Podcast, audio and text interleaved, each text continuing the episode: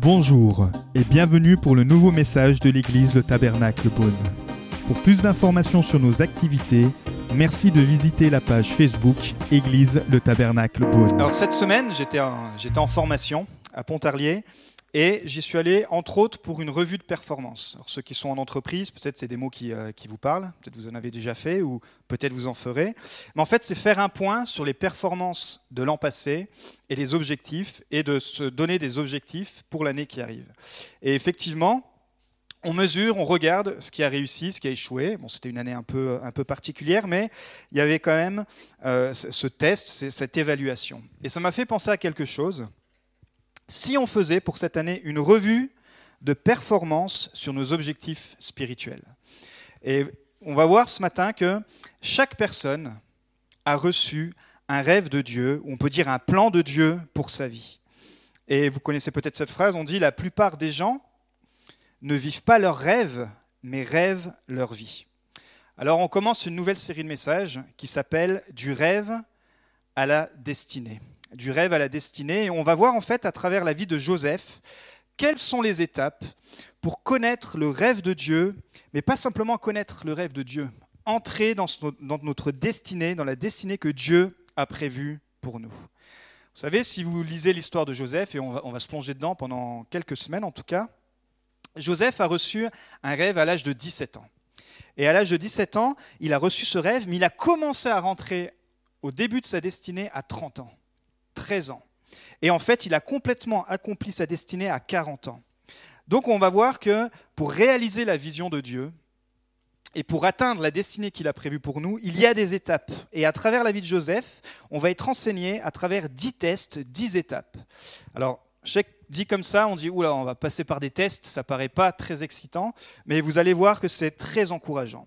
Il y a dix tests à passer dans notre vie pour réaliser la volonté de Dieu pour notre vie. Pas simplement d'avoir un rêve, mais de réaliser notre destinée ou notre plan. Mais ce qui est différent avec euh, les valeurs de ce monde, c'est que ces tests ne concernent pas nos performances.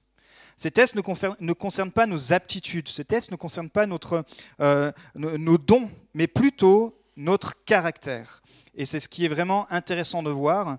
Ces dix tests qui vont vraiment venir euh, travailler le caractère du chrétien, le caractère de celui qui a reçu un rêve de Dieu et qui veut l'accomplir, qui veut aller jusqu'à la destinée. Et le premier test qu'on va voir ce matin, le premier test par lequel on va voir que Joseph est passé est le test de l'orgueil. Alors c'est intéressant parce qu'on ne s'était pas coordonné avec Magali, mais la semaine dernière, elle a parlé sur l'humilité et l'orgueil, et a surtout parlé sur, euh, sur l'humilité et la douceur. Et ce matin, on va voir justement que j'avais prévu cette série, et effectivement le premier message, c'est le test de l'orgueil. Donc on va y aller, et vous pouvez préparer vos Bibles. On va aller dans Genèse à partir du chapitre 17 et au verset 1. Mais juste avant, je vais prier. Seigneur, merci, car tu es un Dieu de vision, tu es un Dieu de rêve, Seigneur. Tu es un Dieu qui a un plan, une destinée pour chacun de tes enfants, Seigneur.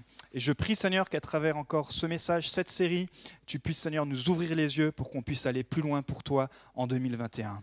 Amen. Genèse chapitre 17 à partir du verset 1, et on va pouvoir, bonne nouvelle, les afficher, parce que j'ai pris la version qu'on peut afficher. Jacob demeura dans le pays de Canaan, où avait séjourné son père. Voici la postérité de Jacob. Joseph, âgé de 17 ans, faisait paître le troupeau avec ses frères.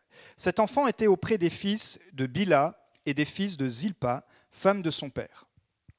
Alors, si vous connaissez un petit peu l'histoire, Jacob, il a entre autres épousé euh, deux femmes, deux sœurs, Léa et Rachel, qui lui ont donné douze fils, qui sont devenus les douze fils, les douze tribus d'Israël. Mais il avait aussi d'autres femmes. Et on voit ici qu'il avait d'autres femmes avec d'autres enfants. Et on sait que Joseph préférait Rachel, entre Rachel et sa sœur Léa, et justement qu'il lui a donné seulement deux, fils, Benjamin et Joseph. Et ici, Joseph est en compagnie des fils de Bila et des fils de Zilpa, donc c'est encore d'autres femmes. Et on peut dire que ici, Joseph travaille avec ses demi-frères. On voit que c'est une grande famille. Et à la fin de cette journée, on voit que Joseph, il avait une certaine habitude de caractère. Il avait pris, on peut dire même une mauvaise habitude. Il rapportait toutes les bêtises de ses frères, de ses demi-frères, à son père Jacob. Donc on continue le verset. et Joseph rapportaient à leur père leurs mauvais propos. Israël, qui est le, nom de, Jacob, qui a été transformé en Israël, aimait Joseph plus que tous les autres fils, parce qu'il l'avait eu dans sa vieillesse. Et il lui fit une tunique de plusieurs couleurs. Ses frères virent que leur père l'aimait plus que tous, et ils le prirent en haine, ils ne pouvaient lui parler avec amitié. On sent la tension dans, cette famille. Aujourd'hui, on dirait que c'est une famille euh, dysfonctionnelle, et d'ailleurs, si on remonte un petit peu à l'histoire de, son père, justement, à Joseph, Jacob, en fait, reproduit les mêmes erreurs que son propre père. Le père de, Jacob, donc c'était euh, Isaac, et on se rappelait que Isaac, avec Rebecca, ils avaient eu des jumeaux, Jacob et Ésaü, et que la maman préférait Jacob et que le papa préférait Ésaü, et ça même, cette rivalité a poussé les, frères, a poussé même Jacob à voler le droit d'aînesse de son frère. Donc euh, il a grandi avec toute cette, euh, toute cette mentalité et il va reproduire cela. Lui-même en tant que père, il n'a pas tiré les leçons, mais il va donner la priorité à un des fils, qui va littéralement mettre la zizanie dans, la famille. On va voir que les autres, les autres fils, les autres enfants se sentaient euh, moins aimés, et pour cela, ça crée, ça, il dit carrément, ça crée de la haine.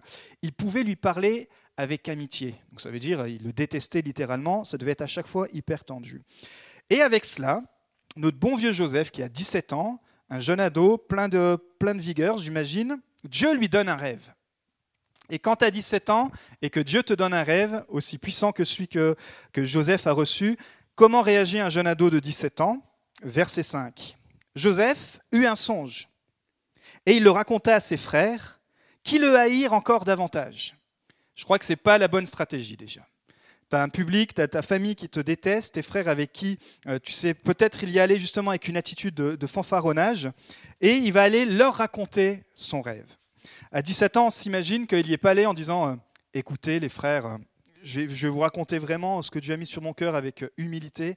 Non, je pense qu'à 17 ans, il y allait avec une certaine attitude, puisque les frères même, qui déjà y avait une, une inamitié, sont devenus encore plus en colère contre lui. Donc on ne sait pas trop comment il l'a raconté, mais je pense que ça a dû animer, réveiller un petit peu tout ça. Et Joseph, il aurait pu s'arrêter là. Mais il continue, il en rajoute, verset 6.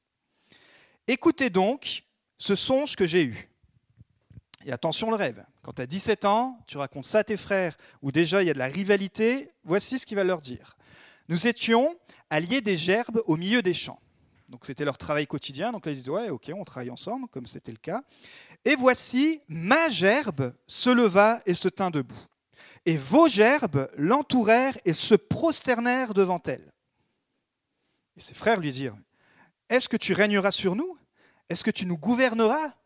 Et ils le haïrent encore davantage à cause de ses songes. Mais écoutez la suite, c'est important, et à cause de ses paroles. Donc voyant leur réaction, qu'est-ce que Joseph va faire? Verset 9. Il en rajoute encore. Il eut encore un autre songe, et il le raconta à ses frères. Il dit, J'ai eu encore un songe, et voici le soleil, la lune et onze étoiles se prosternaient devant moi. Alors, certains parmi vous connaissez peut-être l'histoire. Que représente le soleil?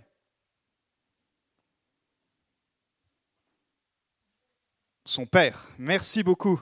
Yes. Que représente donc la lune? Sa mère. Et les onze étoiles, ses onze frères. Je vous rappelais qu'ils faisaient partie des, le douzième, donc qui allait devenir les douze tribus d'Israël. Donc il est en train d'utiliser des métaphores, des images, pour dire, bah voilà, mon père, ma mère et les onze frères, vous allez tous venir et vous agenouiller devant moi. Il leur dit ouvertement, vous allez un jour vous prosterner devant moi. Donc on imagine forcément le choc mais il ne s'arrête pas là. Il dit voilà, j'en ai parlé à tous mes frères, mes demi-frères, toute l'équipe. Il dit il me reste encore quelqu'un à aller voir. Verset 10 allez voir ceux que ça concerne réellement. Il allait le raconter à son père et donc à ses frères. Verset 10. Son père le réprimanda et lui dit Mais que signifie ce songe que tu as eu? Faut-il que nous venions, moi, ta mère et tes frères, nous prosterner en terre devant toi? Ses frères eurent de l'envie contre lui, mais son père garda le souvenir de ces choses. Donc Joseph, il a 17 ans, il reçoit le rêve de Dieu pour sa vie, mais quand on va lire son parcours, et si vous le connaissez, on sait qu'il commence sa destinée réellement qu'à 30 ans. Qu'est-ce qui s'est passé pendant ces 13 années? Genèse 41-46, Joseph était âgé de 30 ans lorsqu'il se présenta devant Pharaon, roi d'Égypte. C'est là où sa destinée va commencer. Mais qu'est-ce qui s'est passé durant ces 13 années? Entre le rêve et entre la destinée. C'est ce qu'on va voir euh, en détail avec trois points ce matin. Et le premier point qu'il faut établir, le premier point, la, première chose, la base, c'est que déjà Dieu a un rêve pour toi. Dieu a un rêve pour chacun d'entre nous. Et parfois, c'est dur à le croire, c'est dur à s'imaginer que, Dieu pense à nous, que Dieu a un plan, mais Dieu a une vision pour nous une vision même plus grande de notre propre vie qu'on peut s'imaginer. Mais c'est la vision biblique, la vision de Dieu, pas la, pas la vision que, veut nous donner ce monde. Mais peut-être, et j'aime bien faire cet exercice, et souvent euh, on le fait quand je parle de vision, quand je parle de destinée, mais si tu pouvais fermer les yeux, et tu peux fermer les yeux, comment tu t'imagines, prends juste quelques secondes, c'est bon de faire cet exercice, où je me vois dans dix ans? Est-ce que tu te vois dans le même travail? Est-ce que tu te vois dans, la même situation? Est-ce que tu te vois dans, la même position? Est-ce que tu te vois euh, face aux mêmes euh, conflits, face, aux mêmes difficultés? Est-ce que tu te vois face aux mêmes montagnes Ou est-ce que tu te vois dans dix ans euh, rempli de victoires, rempli de géants qui se sont abattus? Ferme les yeux et que, rêves-tu de voir s'accomplir dans ta vie, dans ta famille, dans dix ans? Et je vous assure que dans ces moments-là, le Saint-Esprit peut vous révéler des choses que ça concerne ton business, que ça concerne tes enfants, que ça concerne ta vie personnelle, ta vie spirituelle. Qu'est-ce que le Saint-Esprit veut de toi dans dix ans? Joseph a eu un rêve. Et ce qui est intéressant, c'est qu'il a eu un rêve de Dieu. Donc le problème, ce n'était pas le rêve. Le problème, c'était le récepteur, comme on dit. C'était l'attitude de Joseph pour accomplir ce rêve. Parce qu'on sait que les rêves et les plans de Dieu sont bien meilleurs pour notre vie que ceux qu'on peut concevoir nous-mêmes. C'est ce que nous dit dans Jérémie 29, 11, la version Bible du Semeur. Donc c'est Dieu qui parle, il dit, car moi, je connais les projets que j'ai conçus en votre faveur, déclare l'Éternel. Ce sont des projets de paix et non de malheur, afin de vous assurer un avenir plein d'espérance. On connaît ce verset pour la plupart, mais pensez à la première partie de ce verset. Car moi, dit Dieu, je connais les projets que j'ai conçus en votre faveur. Conçu, en fait, ça, ça vient de, l'hébreu, shachab, et qui se traduit aussi par que j'ai pensé, que j'ai projeté, que j'ai estimé, que j'ai calculé, que j'ai inventé, que j'ai imaginé.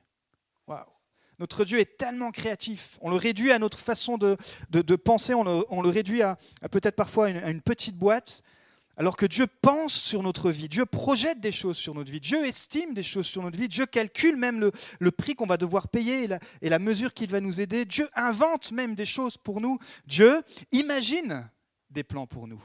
Souvent je dis, ne cherchez pas un nouveau travail, cherchez une église où vous allez pouvoir grandir spirituellement et autour de cela, votre vie va fleurir, parce que c'est quand on est planté dans la maison de Dieu que les projets réussissent.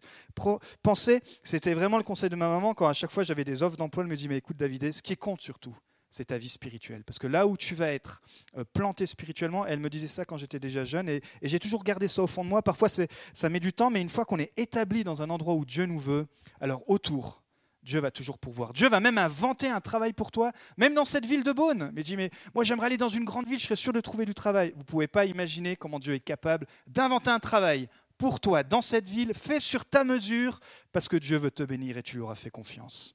C'est vraiment bon ce que, Dieu fait pour nous. Il a conçu des choses. Il, il l'imagine. Et est-ce que Dieu est limité à Pôle emploi?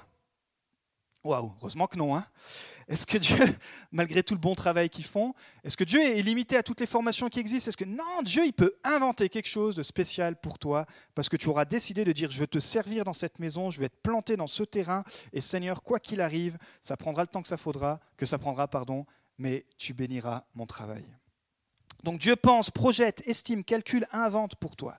Mais alors, c'est bien beau tout ça. Comment connaître le plan de Dieu? Comment connaître le rêve de Dieu? J'aime ce verset dans Josué 1, verset 8. Et c'est euh, Dieu aussi qui s'adresse à Josué pour le rêve de sa vie, pour le plan de sa vie, surtout pour la destinée de sa vie et de son peuple. Que ce livre de la loi ne s'éloigne pas de toi. Médite-le jour et nuit pour agir avec fidélité, conformément à tout ce qui est écrit, car c'est alors que tu auras du succès dans tes entreprises, c'est alors que tu réussiras. Ça, c'est un verset que j'ai toujours affiché chez moi. Mais surtout, c'était la fin que j'aimais dans ce verset. C'est la fin qu'on aime beaucoup. C'est du succès dans tes entreprises et tu réussiras. Qui se lève le matin en se disant bah, J'espère que ma journée va être nulle? Personne. qui se lève en se disant bah, J'espère que mon business va euh, louper, va foirer? Non, on se lève en se disant Mais Seigneur, je veux que mon entreprise réussisse, je veux réussir dans les projets que tu m'as donnés.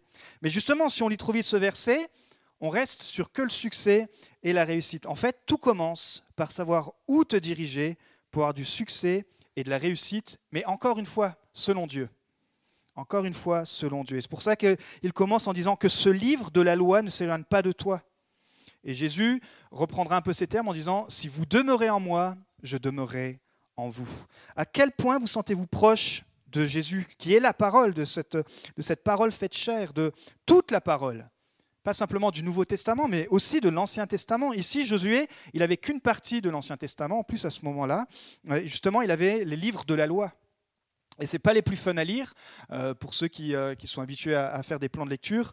Quand on passe à travers les, livres de la loi, effectivement, c'est pas, bah, c'est des lois, c'est des règles, donc c'est pas les plus fun à lire. On, préfère les épîtres, on préfère les évangiles, mais toute la parole est inspirée de Dieu, dira l'apôtre Paul à Timothée, et toute la parole a la même valeur, que ce soit de la, première lettre de la Genèse à la dernière lettre de l'Apocalypse. Mais ici, Josué, effectivement, il avait ces passages. Et pourquoi Dieu lui dit ça? Vous avez déjà réfléchi?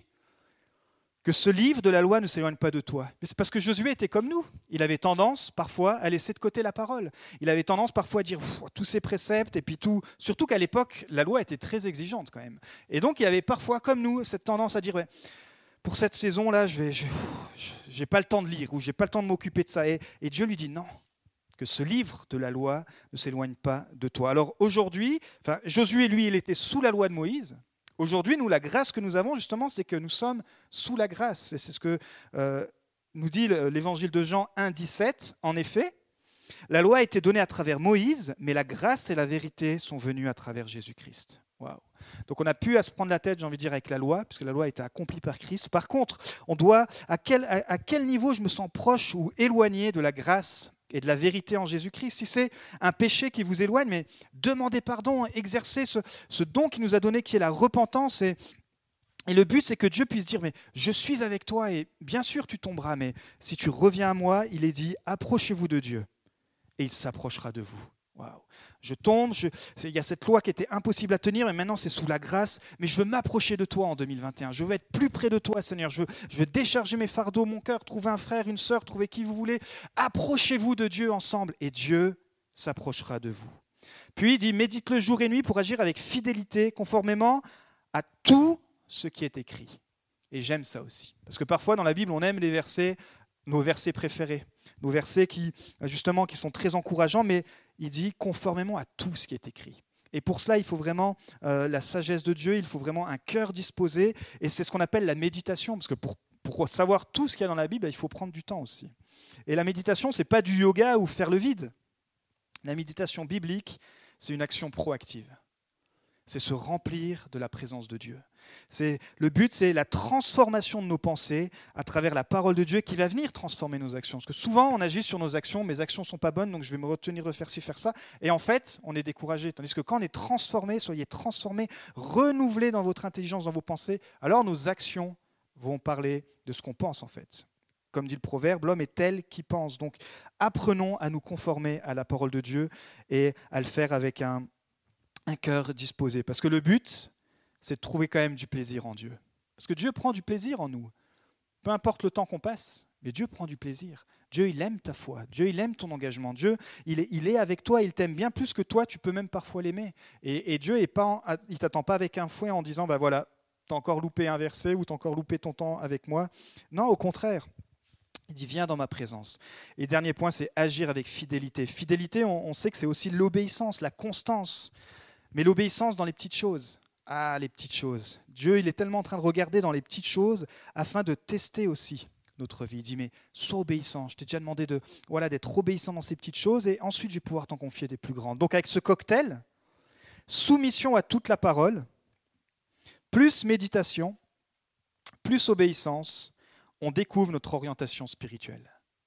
Soumission à la parole de Dieu, méditation Et enfin, l'obéissance. Alors je découvre mon, orientation spirituelle. Et si tu as besoin d'une nouvelle orientation spirituelle en 2021, je t'encourage vraiment, parce que ça va être vraiment l'axe de cette année, de passer du rêve à la destinée, pas simplement d'être dans, dans, du rêve, etc., mais de pouvoir accomplir la destinée que Dieu a prévue pour nous. Engage-toi à dire, mais je veux me soumettre à la parole de Dieu, je veux apprendre à la méditer, et je veux apprendre à être plus obéissant. Alors tu n'auras peut-être pas un rêve comme Joseph, mais tu seras disposé à recevoir une pensée de Dieu à recevoir quelque chose que Dieu va déposer dans, ton cœur et qui conduira en fait dans son plan parfait. Parce que Dieu agit beaucoup comme ça. Il, dévoile petit à petit et puis tout à coup, on est dans son plan. On peut avoir aussi des rêves personnels et qui peuvent paraître spirituels, ça, ça, peut être le cas, mais qui ne viennent pas de Dieu. C'est pour ça que c'est vraiment important de pouvoir apprendre à connaître celui qui peut te révéler ton plan, conçu d'avance, mais aussi qui peut l'accomplir. Alors ça, c'est le premier point. Que faire une fois qu'on sait cette pensée, qu'un rêve vient de Dieu? Deuxième point, c'est l'attitude. Ton attitude détermine ton attitude.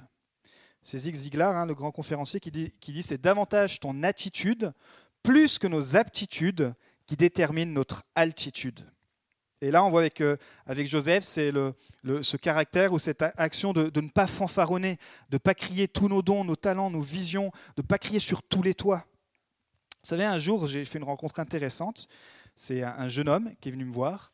On était encore au temple, pour ceux qui l'ont connu, où à cette époque-là, ça caillait à mort. Aujourd'hui, vous ne vous rendez pas compte, on est, vraiment bien. Euh, mais à l'époque, ça caillait vraiment. Et un, jeune homme vient me voir, il me dit, euh, vraiment avec qui on avait bien accroché? Puis tout à coup, dans la discussion, il me dit, euh, tu sais, j'ai reçu, reçu un appel. Je dis, ah, intéressant. Généralement, quand ça commence comme ça, je dis, ouais, ok, alors?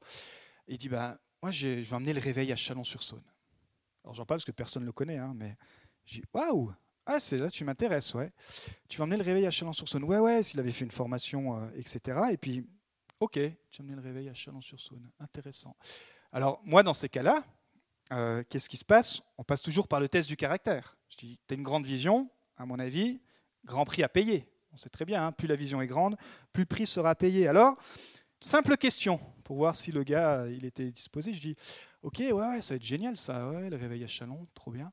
Je dis, ben, est-ce que tu es prêt pour commencer à venir nous aider à Beaune? On était au temple, hein, je vous rappelle, donc euh, on était, euh, il y avait vraiment une petite équipe.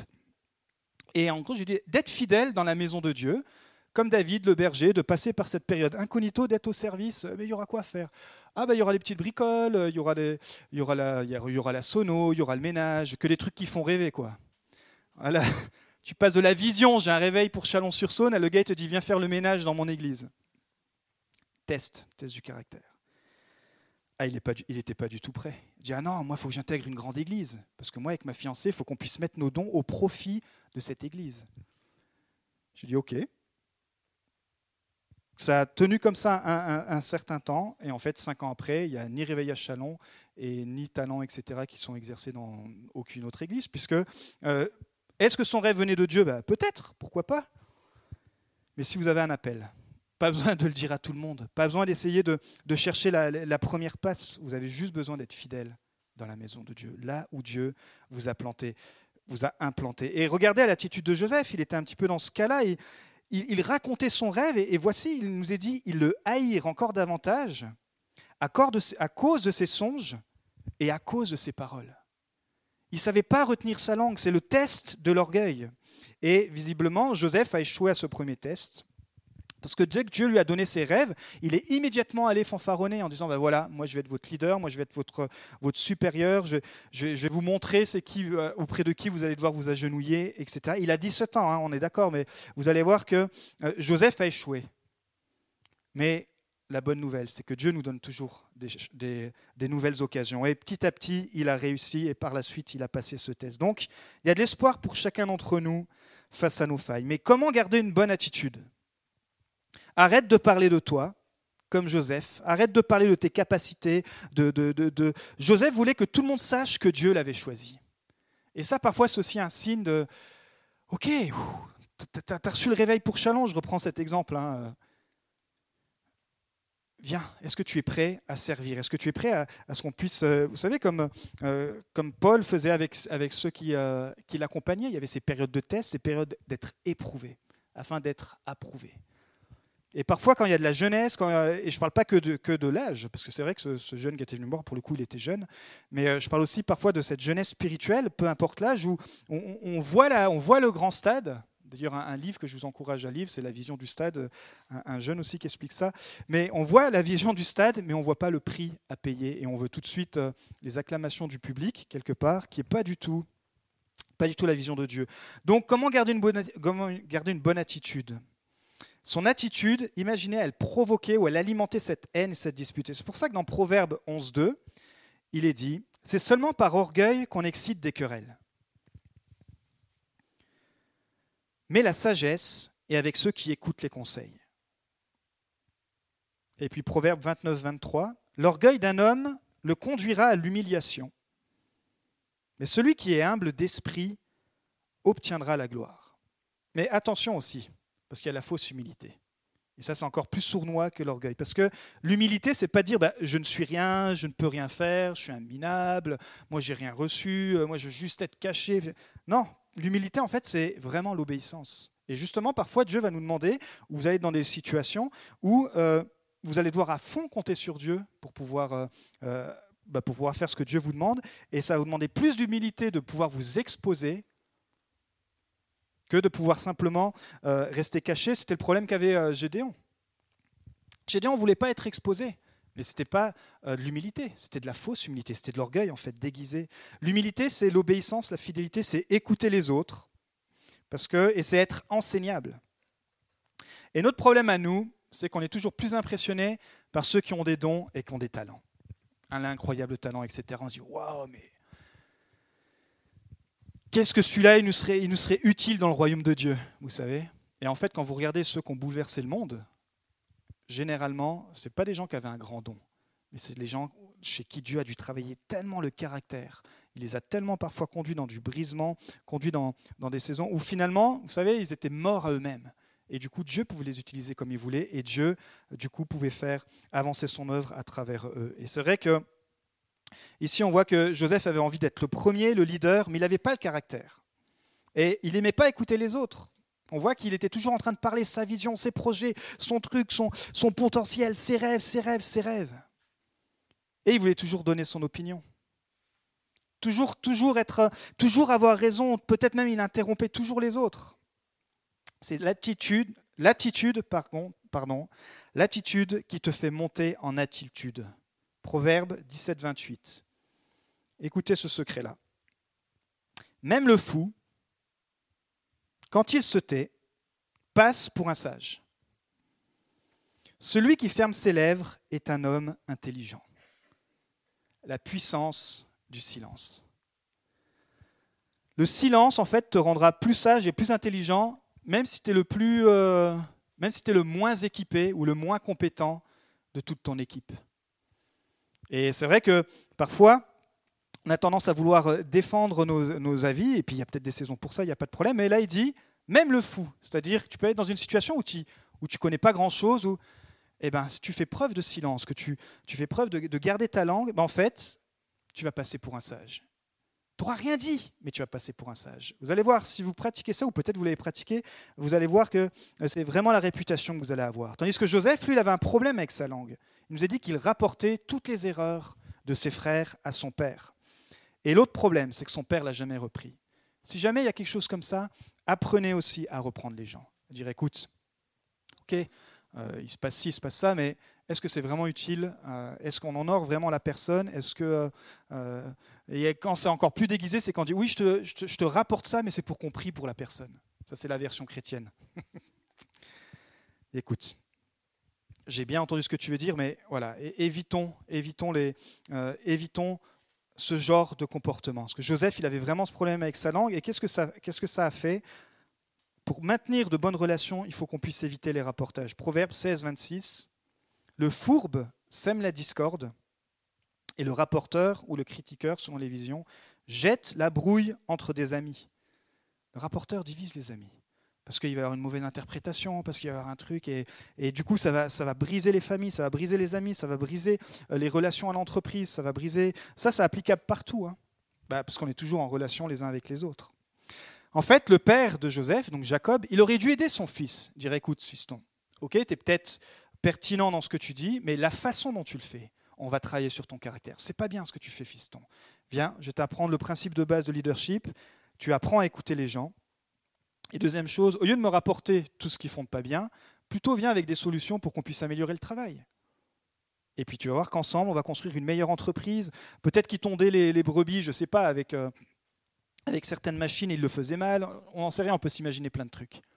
Il dit, écoute, fiston, viens, on va s'asseoir. Tu as, à cœur l'entreprise, ok, mais au lieu de passer par ce chemin-là, au lieu de, eh bien, viens, on va trouver des solutions, on va faire des réunions, on va faire des réunions de travail, etc. Vous voyez, il y a toujours moyen de pouvoir euh, faire évoluer. Alors là, on parle du, travail, parce que c'était ce qui concernait Joseph, mais euh, ça concerne vraiment tous les domaines de notre vie. Parce que peu importe la grandeur des dons qu'avait reçus Joseph, peu importe la grandeur des dons de l'appel qu'on a pu recevoir, elle pourrait être, il pourrait être bloqué à cause de notre mauvaise attitude. Et ça, c'est vraiment important dans, le, euh, dans, notre parcours spirituel. Un de mes stages que j'avais fait, je me rappelle quand j'étais euh, à la sortie de l'école biblique, j'étais arrivé dans une église où ils avaient été traumatisés par une division. Et euh, voilà, donc le pasteur, un coup, il, m'explique et il me dit il y a eu une grande division dans, l'Église. Ça s'était passé à cause du groupe de louanges. Voilà, il y avait un, leader qui était beaucoup plus charismatique que lui et qui n'avait pas respecté les bornes hein, établies, etc. Et à cause de ça, ce pasteur était traumatisé par les leaders de louanges. Et quand il a su que moi j'arrivais et que j'étais leader de louanges, pasteur en plus de, de, louanges à l'époque, il, flippait quoi. Il s'est dit oh ça y est, je vais encore me reprendre un gars qui, qui va prendre toute la place et tout. Et du coup, euh, on a appris à se connaître durant ce stage pastoral qui était quand même assez court.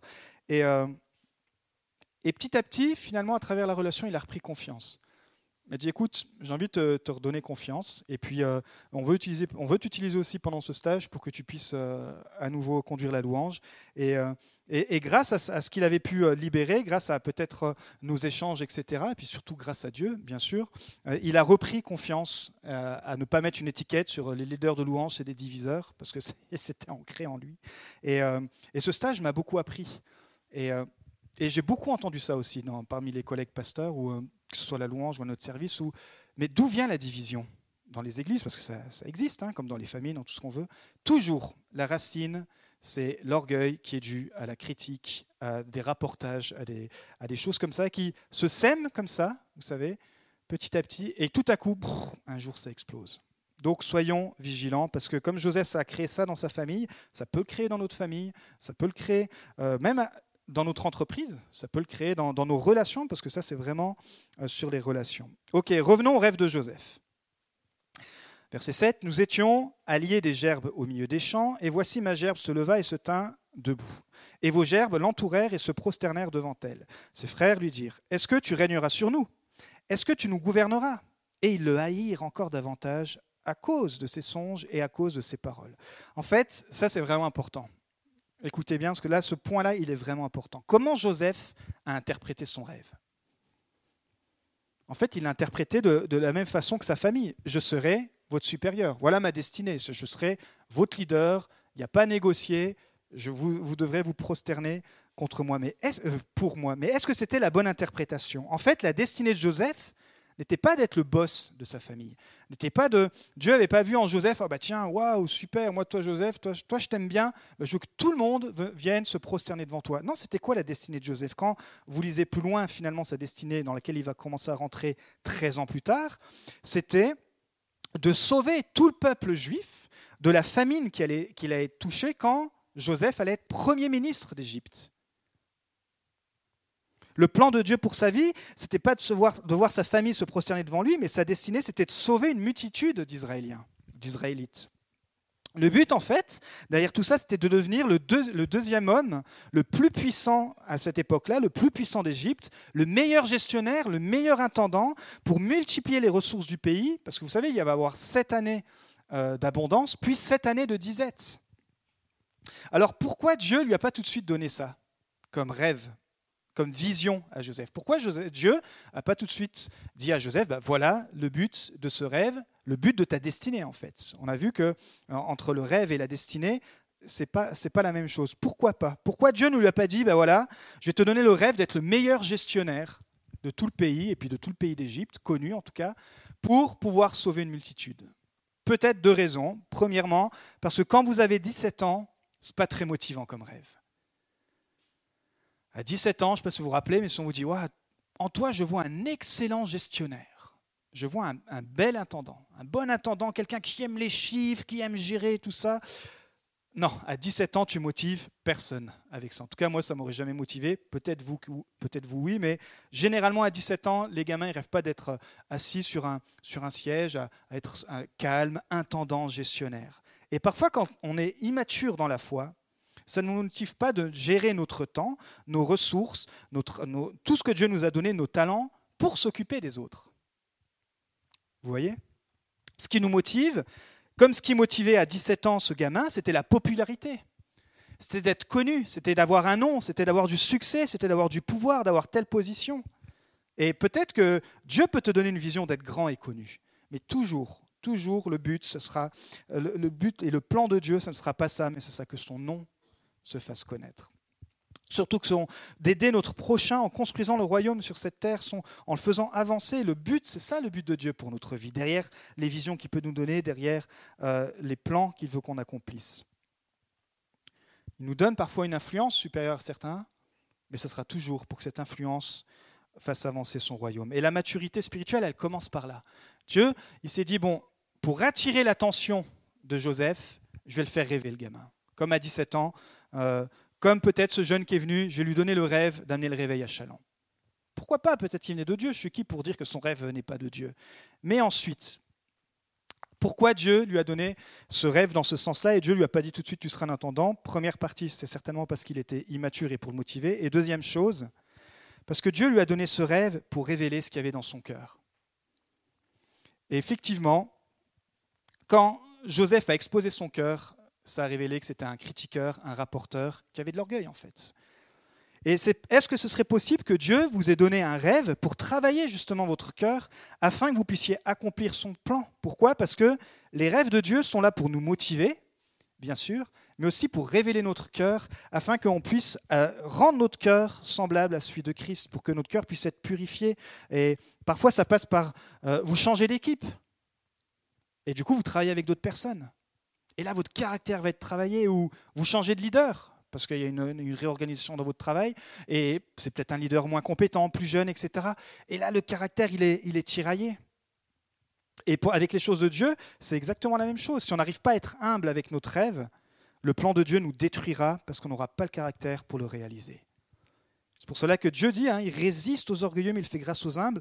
Et très rapidement, on voit ça dans la vie entre Saül, entre les deux rois, Saül et David. Saül avait très bien commencé, humblement.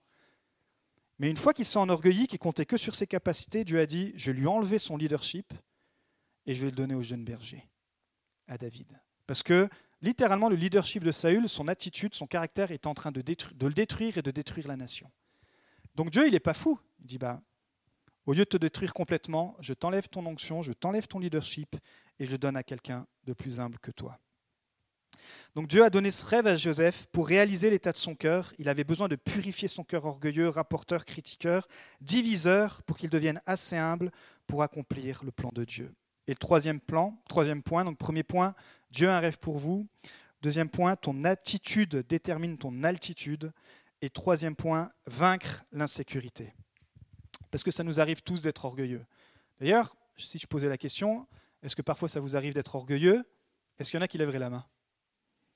Donc voilà, ceux qui n'ont pas levé la main, c'est que vous êtes orgueilleux. vous êtes tombé dans le piège. Ça nous arrive tous parce qu'on est humain, ça m'arrive, ça vous arrive, ça nous arrivera encore. Et parfois, si vous êtes comme moi, on essaye de se retenir. On dit Ah, mais là, là ça va être l'orgueil, il faut que je me retienne. Et en fait, ce qui se passe, ça ne marche pas sur le long terme, c'est juste que notre orgueil est en veille. Pourquoi? Parce qu'on s'attaque au fruit et non à la racine. Et quelle est la racine de l'orgueil? Une des racines en tout cas, c'est l'insécurité. Chaque fois que vous rencontrez une personne orgueilleuse, en fait, le fond, de, tout son blabla, de tout ce qu'il y a, c'est l'insécurité. C'est parce que derrière, elle n'est pas à l'aise avec ce qu'il y a à faire, et du coup, pour, masquer tout ça, derrière, il y a, il y a de l'orgueil. Quelqu'un écrit, si l'orgueil est dans votre cœur, l'insécurité est dans votre âme pour cela que nous avons vraiment besoin que Jésus, Jésus guérisse notre âme aussi. Et il le fait. Comment il le fait? En nous donnant une nouvelle nature. Et ça, c'est la bonne nouvelle. On a cette nouvelle nature, et parfois on a notre ancienne nature, mais on a cette nouvelle nature qui est remplie du Saint-Esprit, parce qu'on sait que chaque nouveau challenge va engendrer de l'insécurité. Chaque nouveau défi va engendrer, chaque nouveau niveau de responsabilité entraîne de nouvelles insécurités. Et, parfois dans la vie chrétienne, c'est pareil, on avance, on franchit des, portes, on abat des géants, et puis tout à coup, Dieu nous sort de cette zone de confort. Et là, on va attaquer cette nouvelle zone de confort, mais avec les mêmes mécanismes qu'avant, nos aptitudes. On dit, mais moi, voilà, ça fait 10, 15, 20 ans, 30 ans que je suis chrétien, j'ai toujours affronté comme ça, donc je vais garder la même stratégie, et puis, etc. En fait, c'est déguisé, mais on s'appuie plus sur nous, sur nos propres forces, sur nos aptitudes, que sur Jésus, et on devient moins dépendant de Jésus. Et ça, c'est de l'orgueil. Parce que du coup, on est plus dépendant de nous-mêmes que de Dieu. Et ça, Dieu appelle ça de l'orgueil. Et dans ma vie, dans notre vie, on doit faire gaffe à toujours être sur cette ligne où euh, on, sort de notre zone de confort parce qu'on restera humble. On restera humble aussi avec les autres. On restera humble avec nous-mêmes parce qu'on se dit, mais moi, si je n'ai pas Jésus qui vient me révéler une nouvelle façon de faire, si je n'ai pas le Saint-Esprit qui m'aide à agir, si je n'ai pas le Saint-Esprit qui m'aide dans cette nouvelle équipe, si je n'ai pas le Saint-Esprit qui m'aide à, à travailler mon caractère, alors je ne vais pas avancer. Je termine avec l'exemple de Satan avec Jésus. Dans Matthieu 4, Satan, c'est incroyable, il va dire à Jésus, il va, il va le tester, il va dire, si tu es fils de Dieu.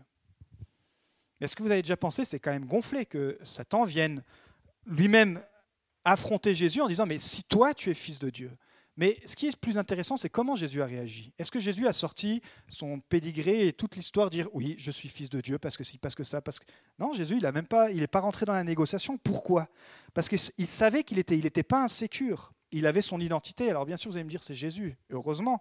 Mais quelque part, Jésus nous donne aussi cette assurance, cette identité, parce que dans Jean 15, 15, il dit, je ne vous appelle plus serviteur, mais je vous appelle, parce que le serviteur, pardon, ne sait pas ce que fait son maître, mais je vous ai appelé ami parce que je vous fais connaître tout ce que mon, père, tout ce que j'ai appris de mon père. Le serviteur, il suit le maître juste aveuglement parce qu'il faut faire, il faut faire.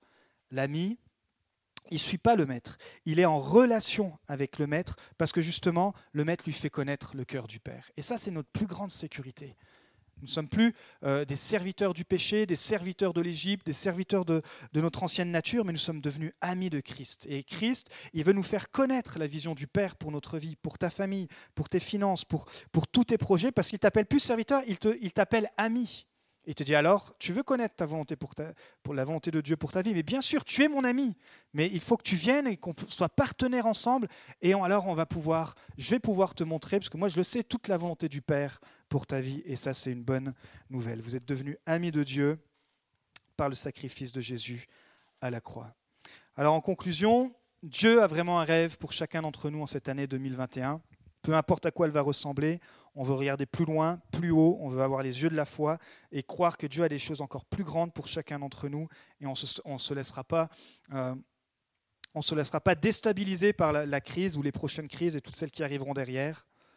Mais pour passer ce temps, il faut qu'on puisse prier aussi et se dire Seigneur, je vais être disposé à recevoir ce rêve pour ma vie.